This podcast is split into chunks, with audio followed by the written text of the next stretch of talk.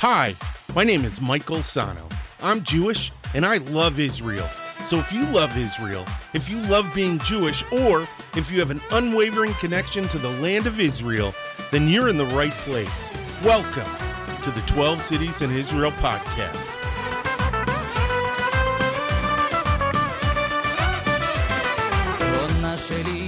Shalom, shalom, shalom. Hey, what's going on? What's going on? What's going on? My name is Michael Sano, and welcome, welcome, welcome to the 12 Cities in Israel podcast, the only positive podcast about the food, the culture, the people, and the history of the state of Israel. Listen, if this is your first time watching, um, don't forget to hit the like button, the subscribe button, and the notification bell. And if you want to take us with you, you can find us on SoundCloud, iTunes, Google Podcasts, Stitcher, TuneIn, and on Spotify. Hey, uh, this video is uh, brought to you by, this podcast is brought to you by the 12 Cities in Israel Modern Hebrew Flashcard Set. Um, it is a great way to learn Hebrew or to brush up and uh, get it back into uh, get it back into your brain.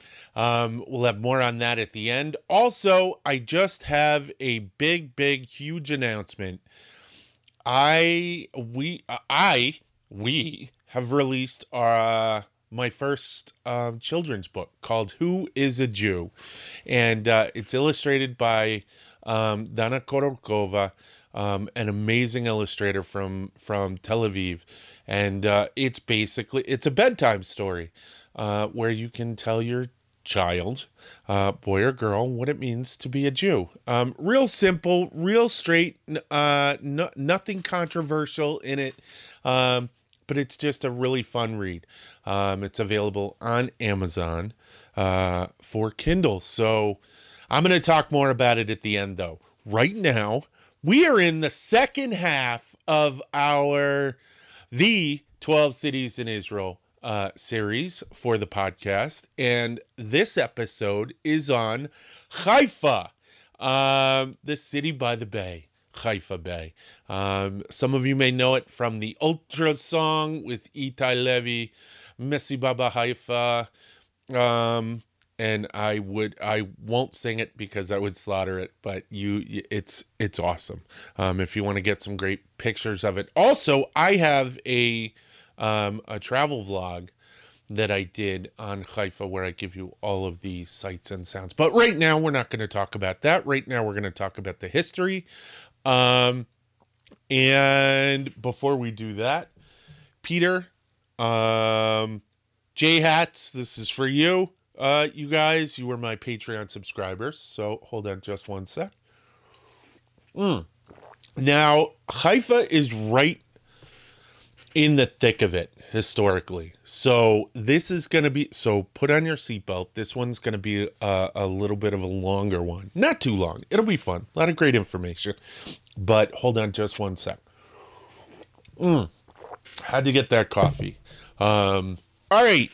So Haifa, located on a bay on the Mediterranean that bears its name, the Bay of Haifa, um, it's the third largest city in Israel after Jerusalem and Tel Aviv, and is the seat of the Haifa metropolitan area, one of the most populous metropolitan areas in Israel. Haifa is home to the Baha'i faith's Baha'i World Center, making it uh, a destination for Baha'i pilgrimage, and it is a UNESCO World Heritage Site. Um, Haifa is a truly Mediterranean city that rests on the slopes of Mount Carmel and has a history that spans back over 3,000 years, um, all the way back to the late Bronze Age of the 14th century BCE. And over all of this time, Haifa has been ruled by the Canaanites, the Israelites, the Phoenicians, the Persians, the Hasmoneans, the Romans, the Byzantines, the Arabs, the Crusaders, the Ottomans, and finally the British before becoming an important part of the state in 1948. Um, all right, so we're going to go back to that late Bronze Age, 14th century BCE, and we are going to go to Tel Abu Hawam. And now, a tell in archaeology, and this is important because I've talked about, I've spoken to you guys about tells in the past, Tel Michal, and a tell in archaeology is an artificial topographical feature or a mound that is made up of layered debris from the accumulated refuse of generations of people who once formed a settlement there and dwelt on that same site. So it's their accumulated stuff from millennia of existing in a place.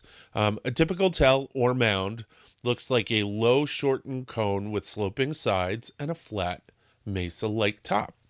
Um, and Israel tells are typically the sites where historical settlements um, in the region existed. And the small port city of Tel Abu Hawam, located in the Haifa region, is an example of this. And it dates back, as I said, to the late Bronze Age of the 14th century BCE. So now you guys know what a tell is. And when I mention them, and I do mention them quite a few times um, because they're all over the place. Um, the 6th century BCE Greek explorer, writer, and geographer Scylax describes in his writings a city between the bay and the promontory of Zeus, which would have been present day Mount Carmel. This is thought to be a reference to a settlement on the site of modern day Haifa during the Persian period. Um, eventually, though, this settlement uh, moved during the Hellenistic period, which is the Greeks, to a new site south of what is now Bat Galim after the original port became blocked with silt. Now, Bat Galim is in the center. There's a really great beach there, nice local town. But I'm going to talk about that and the neighborhoods in the next episode. This episode is the history. Now we go back to the Torah, the Bible. So we talk about um, Haifa and its environs in did it show up in the Bible? Well, Mount Carmel is best known as the site of the prophet Elijah's dramatic showdown, dun dun dun, with the 850 pagan Canaanite prophets in 1 Kings 18:19. In the story, all of Israel uh, was summoned to Mount Carmel to witness the confrontation between Elijah and the false prophets of Baal and Asherah. Can anyone think of Monday Night Raw, wrestling, all of that? This was the equivalent of that in a biblical sense. oh my gosh, I can't believe that just came out of my mouth. That's awesome, though. Um, this super duper showdown um, would show whose God was able to send fire from heaven to consume their prospective offerings. They both had offerings out.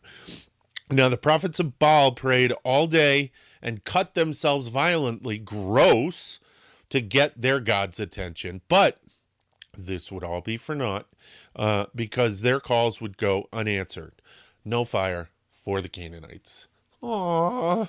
Um, now it was Elijah's turn, and he rebuilt the ruined altar of God that existed on Mount Carmel.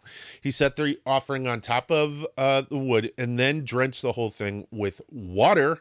Talk about confident, and prayed aloud.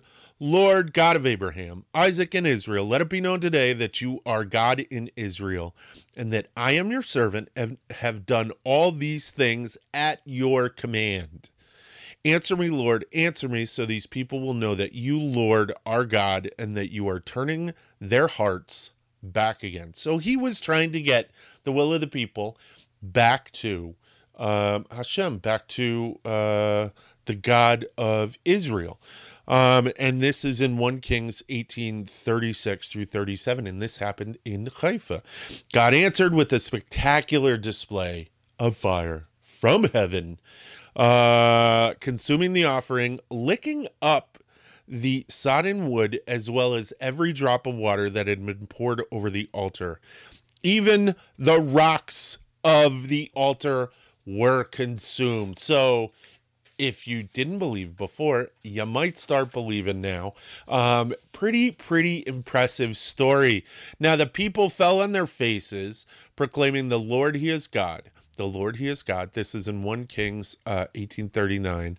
Elijah then ordered the people to uh, execute the false prophets according to the Mosaic law found in Deuteronomy uh, 13 and I, I i had to include the entirety of this story because it's such a tremendous fascinating story and if you believe that uh, the torah the bible is um, part of the history of the land of israel of what is now the modern state of israel then that's a tremendous event and elijah he comes back uh figuratively um to be a part of our story, our historical story again, because it is uh, mentioned again in the Hebrew Bible in 1 Kings 19:9. Um, with the verse, and he came hither unto a cave and lodged there. Um, and a grotto at the top of Mount Carmel is known as the Cave of Elijah, um, traditionally linked to the prophet Elijah and his apprentice um, Elisha. In Arabic, the highest peak of the Carmel range is called Muraka or place of burning. Interesting. Harking back to the burnt offerings and sacrifices that were there in Canaanite and early Israelite times. So um, it was known even to the Arabs who had dwelt in the land, in the Levant, in um, what was. Uh, Palestine and is now the state of Israel. Um, they knew that it was a place of burning, bringing the story of Elijah into um, more recent times. So that is the biblical story of Haifa, and but we have to keep going because there's more history. There is a place, another tell, which is the mound that I was telling you about, called Tel Shikmona. And I told you that um, Tel Abu Hasawam, I think it was, was the first place, and that they that closed closed down. It shut down for business, and then they went to Tel Shikmona, which was southwest of uh, of Bat Galim. So the new settlement that was established uh, to the south of Bat Galim following the decline of Tel Abu Hawam can be found in the remains of Tel Shikmona. Um, this archaeological site is the location of the ancient settlement of Sycamine. Um, for those of you who know that name, hold on. I'm going to have another sip of coffee real quick. Hold on. Because I love the coffee. What? I love the coffee. I can't live without it. Um, Sycamine appears throughout the ancient record and is mentioned in the Greek guide to sea routes known as the Periplus of pseudo Scylax. Remember, Scylax came up before. It is mentioned here as Sykminon and is described as a city of the Tyrians, that's going to come up, or as a city of the Phoenicians from the city of Tyre. Tyre uh, is in what would be modern day, I think it's in modern day Lebanon. Um, and also that there was a river of the same name.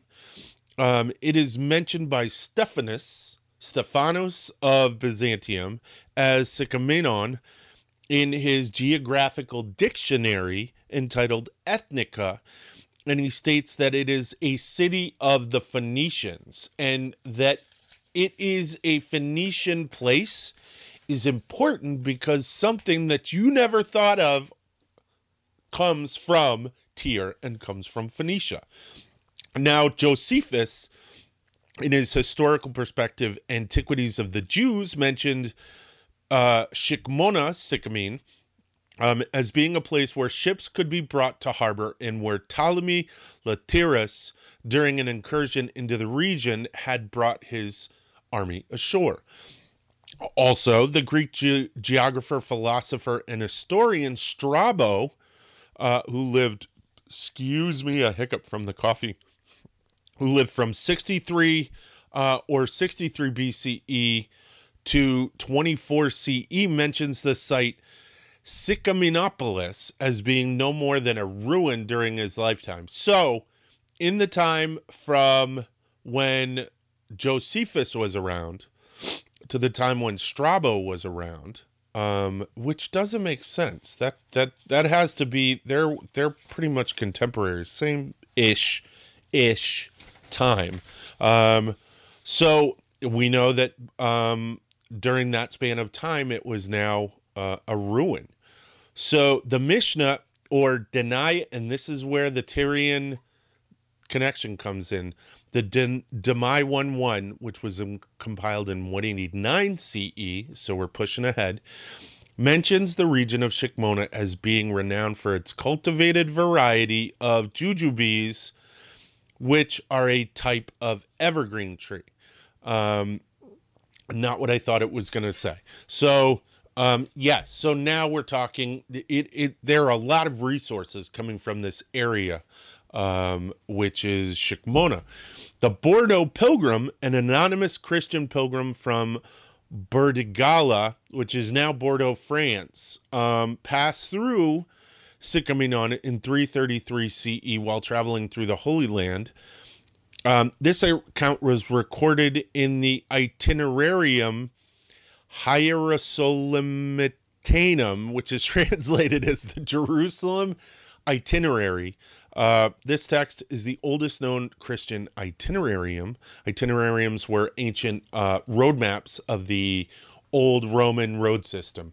Um, so it's mentioned all. Uh, Haifa was an important place. Akko was important. It's just across the Bay of Haifa uh, from it. But here you see this uh, Shikmona is coming up over and over and over and over again. Now, remains found at Tel Shikmona date from the late Bronze Age all the way up to the late Byzantine period.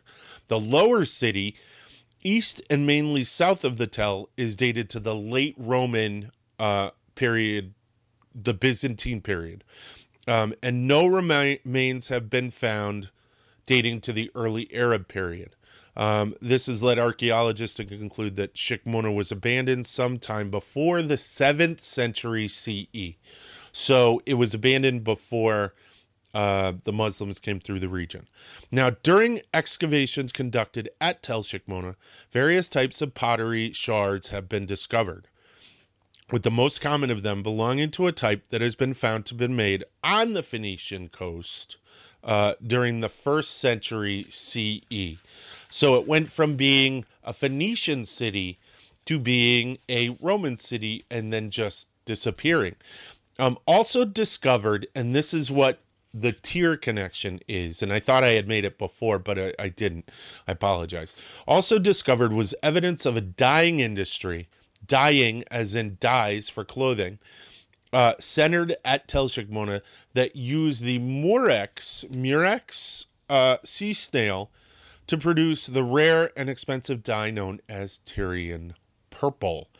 Uh, this production center dates all the way back to the Iron Age, which was from 1200 uh, to 500 BCE. Now, this is so important because purple was the most expensive um, color. The color royal blue, which is not the royal blue from today, it's a more purplish color in actuality, um, comes from Tyrian purple. Uh, and is renowned and expensive because of this dyeing industry. Now, uh, because of this snail. Now, this industry also made uh, this dyeing industry also made it a center for making the traditional Techelet dye used in the garments of the high priests in the temple. Techelet is a colored dye which the Hebrew Bible commands the Jews to use for one, two, or four of the eight half strings hanging down as interpreted in Rabbinic Judaism, or a number of cords ranging from one up to the same number of threads as the non Techelet threads, uh, according to opinions in Karaite Judaism. Um, at some point following the destruction of the Second Temple, the knowledge and traditions about the correct method of the dye was lost uh, for rabbinic Judaism in Israel. And since then, most rabbinic diaspora Jews and Israeli Jews as well have worn white tzitziot um, without any dyes. Uh, Techelet which appear 48 times in the Tanakh and is a specific blue violet dye uh, produced, according to the rabbis, from a creature referred to as a chilazon, uh, with other blue dyes being viewed as unacceptable.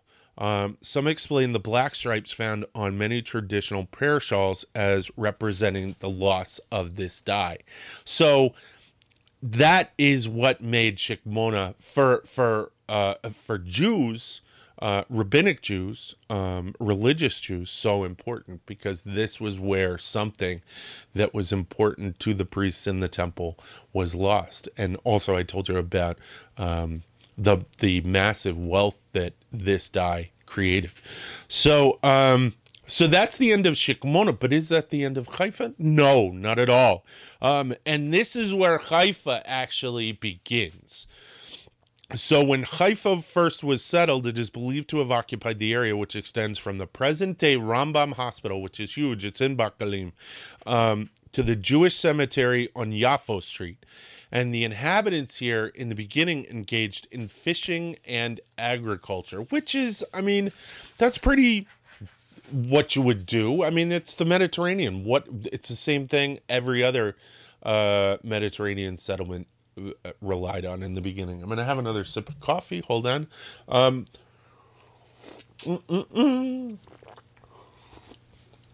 and Haifa is one of my favorite cities. If you have the opportunity to go, go. Um, so now uh, we're moving into the Roman period. And during the Roman period, in about the third century CE, uh, Haifa was first um, mentioned in Talmudic literature. What? Um, it is described as a Jewish fishing village in the home of Rabbi Avdimi, who was among one of the greatest of the Amoraim, um, the Jewish scholars who lived during the period between 200 and 500 CE in Israel, as well as other Jewish scholars who lived there. And according to the Talmud, fishermen caught murex sea snails, which yielded the purple dye used to make talit, which I told you about, um, Jewish prayer shawls, uh, from Haifa, uh, where they made them in Haifa. Sorry, I wrote that wrong. Now, evidence of this is that there are tombs dating from the Roman era that include Jewish burial caves. What?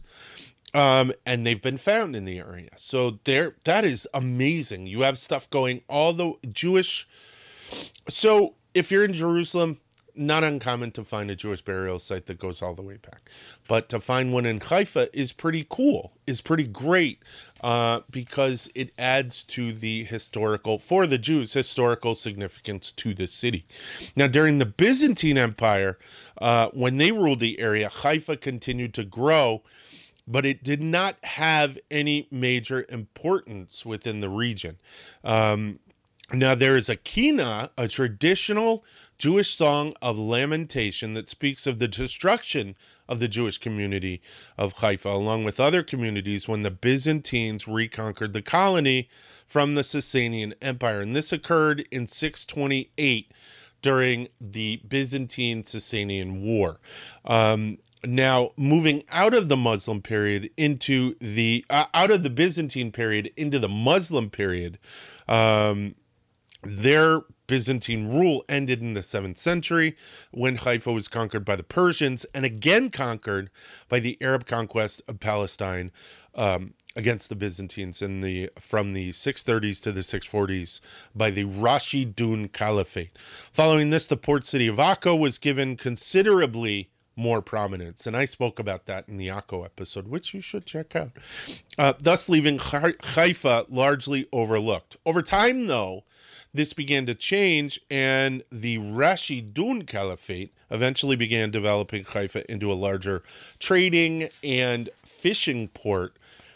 Um, and in the 9th century, under the Umayyad and the Abbasid Caliphate, caliphates, Haifa began establishing trade with Egyptian ports to the south. And the city also became home to several, several shipbuilders at this time. Um, the inhabitants, both Arabs and Jews, were engaging in trade and maritime commerce and glass production. Had no idea. And dye production, uh, the latter made from marine snails um, and was one of the city's most lucrative industries. So it's really interesting that they call it Tyrian blue when, according to a bunch of the research, a lot of this was done in Haifa. I don't know if they were component uh, you did, uh, Tyre did theirs and Haifa did theirs, or what. But it's pretty interesting because as much as they say it doesn't have prominence, it appears that this is throughout all of the historical records that I've been, you know, looking at uh, to get research for this episode. It keeps coming up. Um, now, the period of prosperity for the residents of Haifa ended in 1100 when the city was besieged and blockaded by crusaders from Europe shortly after the end of the First Crusade. And it was then conquered after a fierce battle between the Crusaders and Haifa's Jewish inhabitants and Saracen garrison. So the Jews and the Muslims fought together against the Crusaders in Haifa. Now, during this period, Jews comprised the majority of the city's population, and Haifa, under Crusader control, was reduced to a small fortified coastal stronghold and was part of the Principality of Galilee within this newly established kingdom of Jerusalem set up by the Crusaders. Now, Haifa changed hands again following Saladin's Ayyubid army victory um, at the Battle of Hattin in mid July of 1187. Uh, following this capture, the city's Crusader fortress was destroyed. Four years later, in 1191, the Crusaders under Richard the Lionheart recaptured Haifa. But in the 12th century, uh, uh, and in the 12th century, religious hermits started inhabiting the caves on Mount Carmel. Remember, I mentioned them in the beginning. And in the 13th century, they formed a new Catholic monastic order, the Carmelites. Um, in 1265, the army of Mamluk Sultan Baybars captured the city of Haifa, uh, destroying its fortifications, uh, which had been rebuilt by King Louis IX of France, um, as well as a majority of the city's homes to prevent the European crusaders from returning. Um, at this time, the Mamluks also converted the Carmelite church, excuse me, uh, which had been built on the peak of Mount Carmel and can still be seen to this day. Um, and but eventually it was again converted out of a mosque and into a hospital. Um, in the 19th century, and I know I'm jumping forward a bit, it was restored as a Carmelite monastery, the Stella Maris Monastery. And the altar of the church, which can be seen today, uh, the church and the altar, all of it, stands over a cave that has been associated with the biblical prophet Elijah. So, full circle right there. Um, and that is why that story is so important. That Elijah story is so important because it comes back to be a part of the modern day narrative.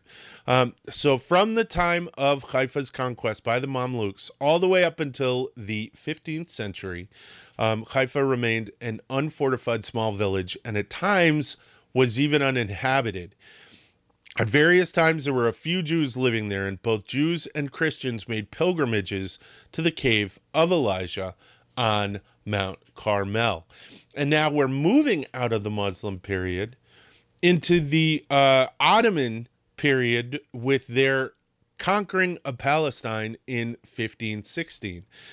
Um, and at the time, Haifa was uninhabited, and an account of its resettlement was given in uh, by German traveler Leonhard Rauwolf, who visited Palestine in 1575. Um, and in 1596, Haifa appeared on Ottoman tax registers as being in the Nahia or Ottoman administrative region. Uh, it had a population of 32 uh, Muslim household and paid households and paid taxes on wheat, barley, summer crops, olives, and goats or beehives. Um, Haifa was also mentioned in the accounts of travelers as a half ruined, impoverished village with few inhabitants. And during the 17th century, Ottoman Haifa expanded its commercial trade between Europe and Palestine. Uh, this increase in port traffic saw Haifa's prominence in the region increase as more ships began docking there rather than in Akko. I wonder if it's easier to get into Haifa than it is to get into Akko. Um, I don't know. I remember there was something in the Akko episode about silting the harbor, but I don't remember if that was Akko or was that Ashkelon. It could have been. I don't know. Hold on. I'm gonna have another sip of coffee. Give me one second. Mmm. Oh, yes. This is a lifesaver. So, all right. By 1742, Haifa was a small village with a Jewish community and a synagogue comprised mainly of immigrants from Morocco and Algeria. In 1764 to 65, it had 250 inhabitants and was located at Tel Shikmona, the site of ancient Sycaminum. And in 1765, Zahir al-Umar, the Arab ruler of Akko and the Galilee, moved the population to a new fortified site 1.5 miles to the east and razed the old site. And according to historian Moshe Sharon, this new Haifa was established by Zahir in 1769 and marked the beginning of modern Haifa. And after Al Umar's death in 1775, the town remained under Ottoman rule until 1918, with the exception of two brief periods that I'm going to talk about. The first is in 1799 when Napoleon Bonaparte conquered Haifa during the unsuccessful campaign to conquer Palestine and Syria, but he soon had to withdraw. Um, in the campaign's final proclamation, Napoleon took credit for having razed the fortifications of Kaffa, as the name was spelled at the time, along with those of Gaza, uh, Yaffo, and Akko. Uh, between the second was between 1831 and 1840, uh, when the Egyptian viceroy Muhammad Ali governed Haifa after his son Ibrahim Pasha had took taken control of it from the Ottomans. Um, what the Egyptian occupation, when the Egyptian occupation ended and Akko declined, the importance in Haifa rose. And in 1858, the walled city of Haifa had become overcrowded, and the first houses began to be built outside the city walls um, on the mountain slope. So, all those uh, houses on the mountainside of Haifa started at that time. So, in 1859, the British survey of Western Palestine estimated Haifa's population to be about 3,000 people. So, it's growing, it's growing, it's getting bigger. Oh, excuse me, another hiccup. Sorry. So, during this time, Haifa remained um, majority Muslim, um, but a small Jewish community continued, continued to exist there. And in 1798, Rabbi Nachman of Breslov um, spent Rosh Hashanah with the Jewish community of Haifa. In 1839, the Jewish population numbered 124. Due to the growing influence of the Carmelite monks, Haifa's Christian population grew, and by 1840, approximately 40% of the inhabitants of Haifa were Christian Arabs. In 1868, Haifa saw the arrival of German Protestant Messianics, many of whom were from a group called Templers, and they were a society for the advancement of Jewish settlements in Palestine, um, and they settled what it in what is now known as the German colony, and they were instrumental in uh, Haifa's industrial and economic development. The Templers built and operated a steam-based power station, uh, opened factories, and inaugurated a uh, carriage services to Akko, Nazareth, and Tiberias, and their role, uh, their ex- existence there basically played a role in modernizing um, the city. Now, the mid 19th century saw the first major wave of Jewish immigration to Haifa, with most coming from Morocco. Um, and there was a similar wave coming from Turkey a few years later. Um, in the 1870 in the 1870s, large numbers of Jewish and Arab migrants came to Haifa due to the town's growing prosperity, and Jews constituted one eighth of Haifa's population at that time, almost all of whom were recent immigrants from Morocco and Turkey, as I stated. Um, these Jewish residents of Haifa lived mostly in the Jewish quarter, uh, which was located in the eastern part of the town. Uh, continued, uh, continued Jewish immigration gradually raised the Jewish population of Haifa and included a small number of Ashkenazi families, most of whom opened hotels for Jewish migrants coming into the city. Um, in 1875, the Jewish community of Haifa held its own census, which counted the Jewish population at around 200. Um, now, the first Aliyah of the late 19th century and the second Aliyah of the early 20th century saw Jewish immigrants who were mainly from Eastern Europe uh, arrive in Haifa in significant numbers. In particular, a significant number of Jewish immigrants from Romania settled in Haifa in the 1880s during this first Aliyah period.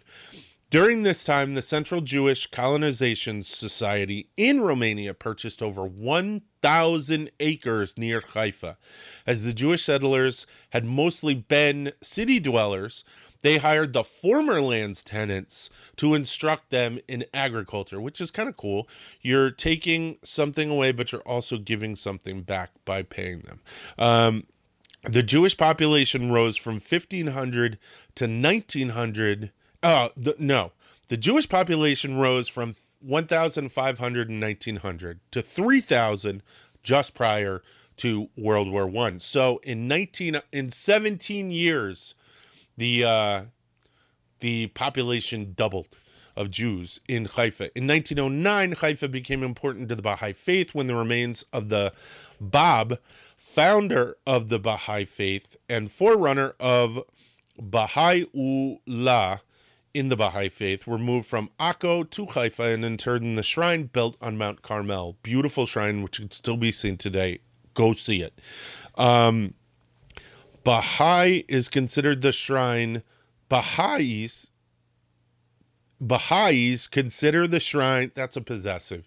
Uh, sorry, Baha'is consider the shrine uh, to be their second holiest place on earth after the shrine of the Baha'u'llah in Akko. Its precise location on Mount Carmel was shown to Baha'u'llah himself uh, by Baha'u'llah himself to his eldest son, Abdul Baha, in 1891. Abdul Baha planned the structure, was, which was designed and completed several years later by his grandson, Shoghi Effendi, in a separate room. The remains of Abdul Baha'i were buried in November 1921. I'm sorry, I know I slaughtered that. Um, it's all the apostrophes and everything, and I, I just have difficulty pronouncing it. Um, but it is really cool, and it's really amazing to be there in that garden. It is like, it's almost like heaven on earth. It's really amazing. Um, in the early 20th century, Haifa began began to emerge as an industrial port city and a growing population center. Um, a branch of the Hejaz Railway, which ran from Damascus to Medina, uh, known as the Jezreel Valley Railway, that's what that section they just built, was built between 1903 and 1905. And this railway increased the city's volume of trade and also attracted workers and foreign merchants to the region. Um, that was a jump from the Baha'i into industrialization, and I'm sorry it was so, but I got caught up in all the uh, in all the pronunciations, and it's embarrassing because it is such an amazing thing, and I want to give the Baha'is recognition for bringing uh, some beauty and prominence to Haifa. Um, so it's important that I put them in there, but I am sorry that I slaughtered it.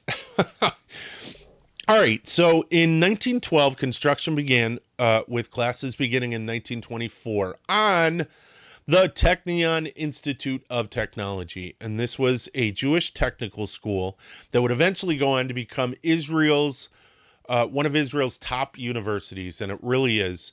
Um, the Jews of Haifa, of Haifa also founded numerous factories and cultural institutions. So we're seeing after this first and second aliyah and this uh, aliyah from uh, Morocco and Turkey that Jews are really becoming a part of the fiber of the city, the industrial fiber of the city.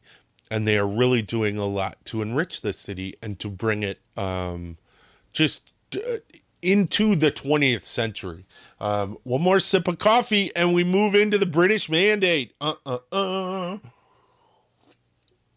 All right, so in September 1918, during World War One, Indian horsemen of the British Army, armed with spears and swords, no lie, captured Haifa from the Ottomans by overrunning their positions. This battle began on the 22nd of September when British troops, then heading to Nazareth, received reconnaissance, a, a reconnaissance report indicating that the Ottomans were leaving Haifa. Preparations were made for the British to enter the city, but they immediately came under fire in the Balad el Sheikh district or uh, present day city of Nesher. Um, after a regrouping by the British, an elite unit of Indian horsemen were sent to attack the Turkish positions on the flanks and overran their artillery guns on Mount Carmel thus giving the British a victory over the Ottomans. Um, and under following this, um, and the defeat of the uh, the Axis in World War One, um, the mandate system was put into place, and Haifa was within the British mandate. And under the British mandate, Haifa saw a boom in industrial development due to British operation of the Kirkuk Haifa oil pipeline, which was a crude oil pipeline from the oil fields of Kirkuk, located in the former Ottoman vilayet of Mosul in northern Iraq, through Transjordan to the Mediterranean port city of Haifa. The pipeline was operational between 1935 and 1948. Because the port had a potential as a major source of income, many Jewish immigrants of the fourth and the fifth Aliyah settled in Haifa. This also led to the establishment of new towns, such as Nesher, as I mentioned before in 1924, which was founded as a workers' town for the Nesher cement factory, and Krayot on the outskirts of Haifa in the 1930s.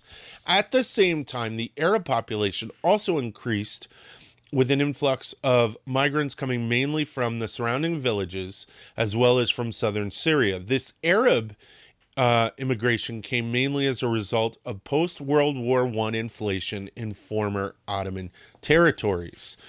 And a census conducted in 1922 by the British authorities recorded Haifa as having a population of 9,377 Muslims uh, 8,863 Christians and 6,230 Jews and 164 others. Don't know what they are. Um, another census conducted in 1931 showed that the population increased to 20,324 Muslims, 13,824 Christians, and 15,923 Jews and 332 others. This means that during the almost 10 year period, there was an increase in the Jewish population of about 256%, an increase in the Muslim population of about 217%, an increase in the Christian population by 156%. By 1938, there were 52,000 Jews and 51,000 Muslims and Christians combined living in Haifa. So this number of Jews continues to increase and increase. Now, because of the British run Kirkuk Haifa oil pipeline, the city owed much of its development um, to British plans to make it their central port and hub for Middle Eastern crude oil. Uh, the British go- government developed the port and built in its refineries, uh, thus making Haifa a center for the region's heavy industries.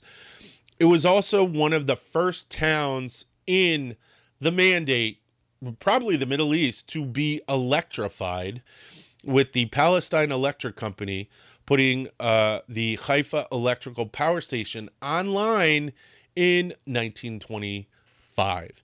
The Palestine Railways, which was also owned by the British Mandate government, also built its rail workshops in Haifa.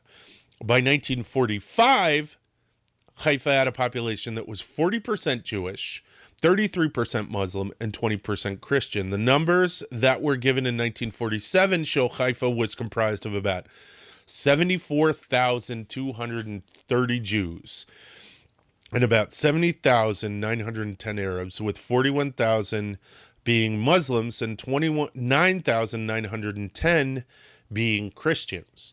Uh, these Christians were mostly Greek Melkite Catholics, which I had never heard of before. I didn't know that was had different kinds of Catholics, but there you go. Now you know. Um, it is important to also note, um, again, that the Baha'i faith has since 1918 seen Haifa as its as its administrative and spiritual center. And that added, so you have all of this development going on and you have all of this industrialization going on. You also have to understand the Baha'i Gardens are being put up the side of the mountain. So it's not this industrial pit.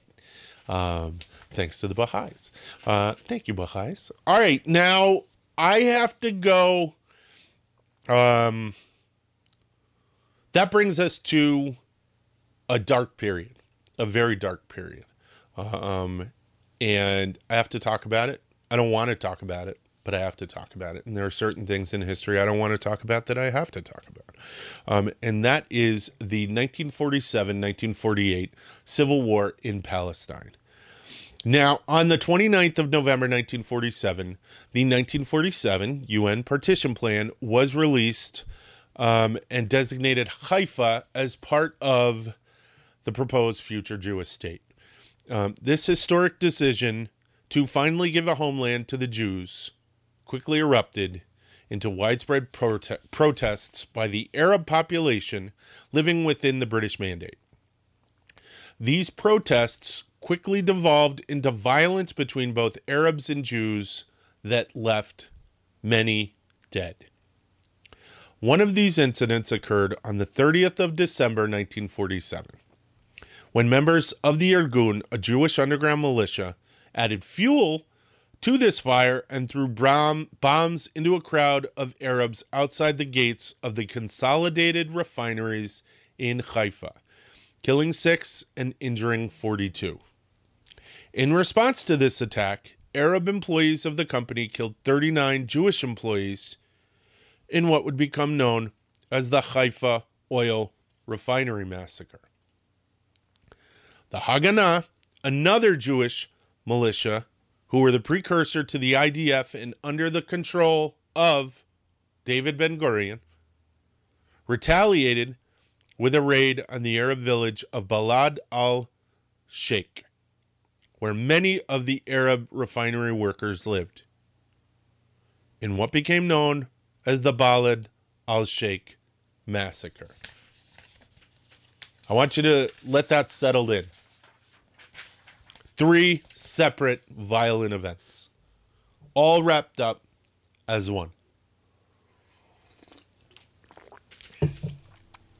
The background of what led to this event is often left out, and it must be stated that by bringing this information in, I am not in any way shaking making uh, an excuse for this violent behavior. But the actions of the Irgun and the Haganah are often left without context. On December 24th, 1947, four Jews were killed by Arab snipers in Haifa. And in response, four Arabs were killed by Jewish militants. Prior to that, on September 30th, 1947, the Jewish Telegraphic Agency released an article entitled Irgun Kills 10 in Dawn Blasting at British Police Headquarters in Haifa. This article describes a terrorist incident that killed four British and four Arab policemen, an Arab girl, and an Arab street vendor, and that the wounded include 28 British constables, a British police sergeant, and 14 Jewish and 11 Arab civilians. 13 of the constables suffered serious injuries this attack was perpetrated by the Irgun in retaliation for the deportation by the British of Jewish immigrants who were coming to Palestine out to Hamburg and to Cyprus.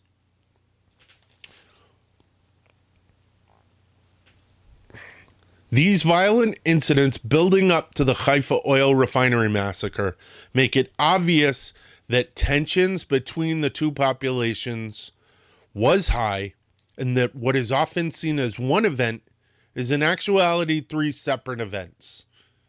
The attack by the Irgun, the attack by the Arab workers, and the attack by the Haganah.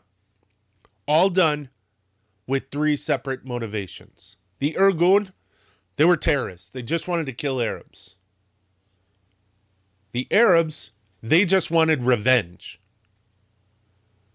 The Haganah, they wanted revenge. Regardless, all of these acts are despicable and morally wrong. It does not matter who started it all parties continued the violence in this incident and have an equal measure in the guilt. I know that's probably going to upset some people on both sides. I don't care. That's how I feel. I am patriotic. I love Israel. But when something's wrong and it hurts me morally, I call it. And that's part of the history of Haifa. You get straight dope with me.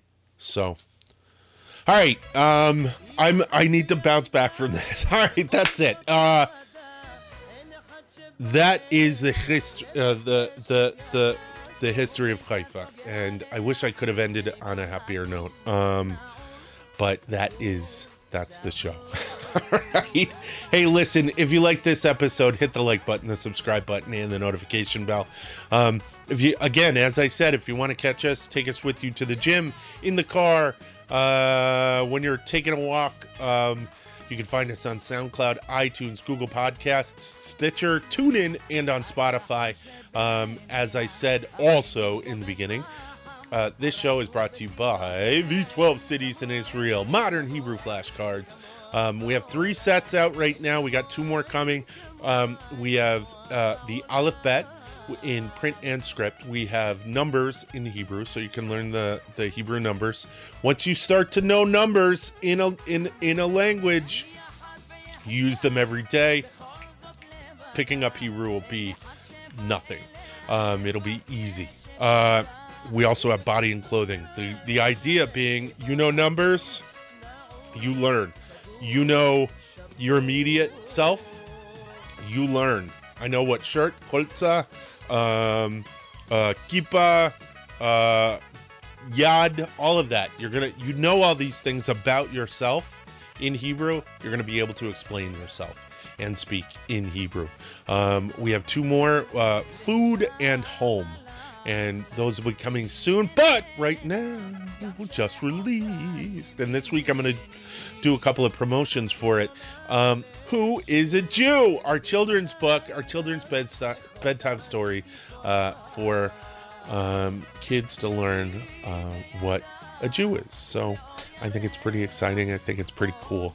Um, and I've had a lot of help with it, and people are awesome. Um, all right, that's it. Uh, תודה רבה, להתראות ויאללה ביי. רק זאת ביקשתי, בידה אחזתי, היא כמו חלום שלא נגמר. רק זאת שאלתי, שליבי נתתי, הושעתי לפרח הנשאר. רק זאת שאלתי, שליבי נתתי, הושעתי לפרח הנשאר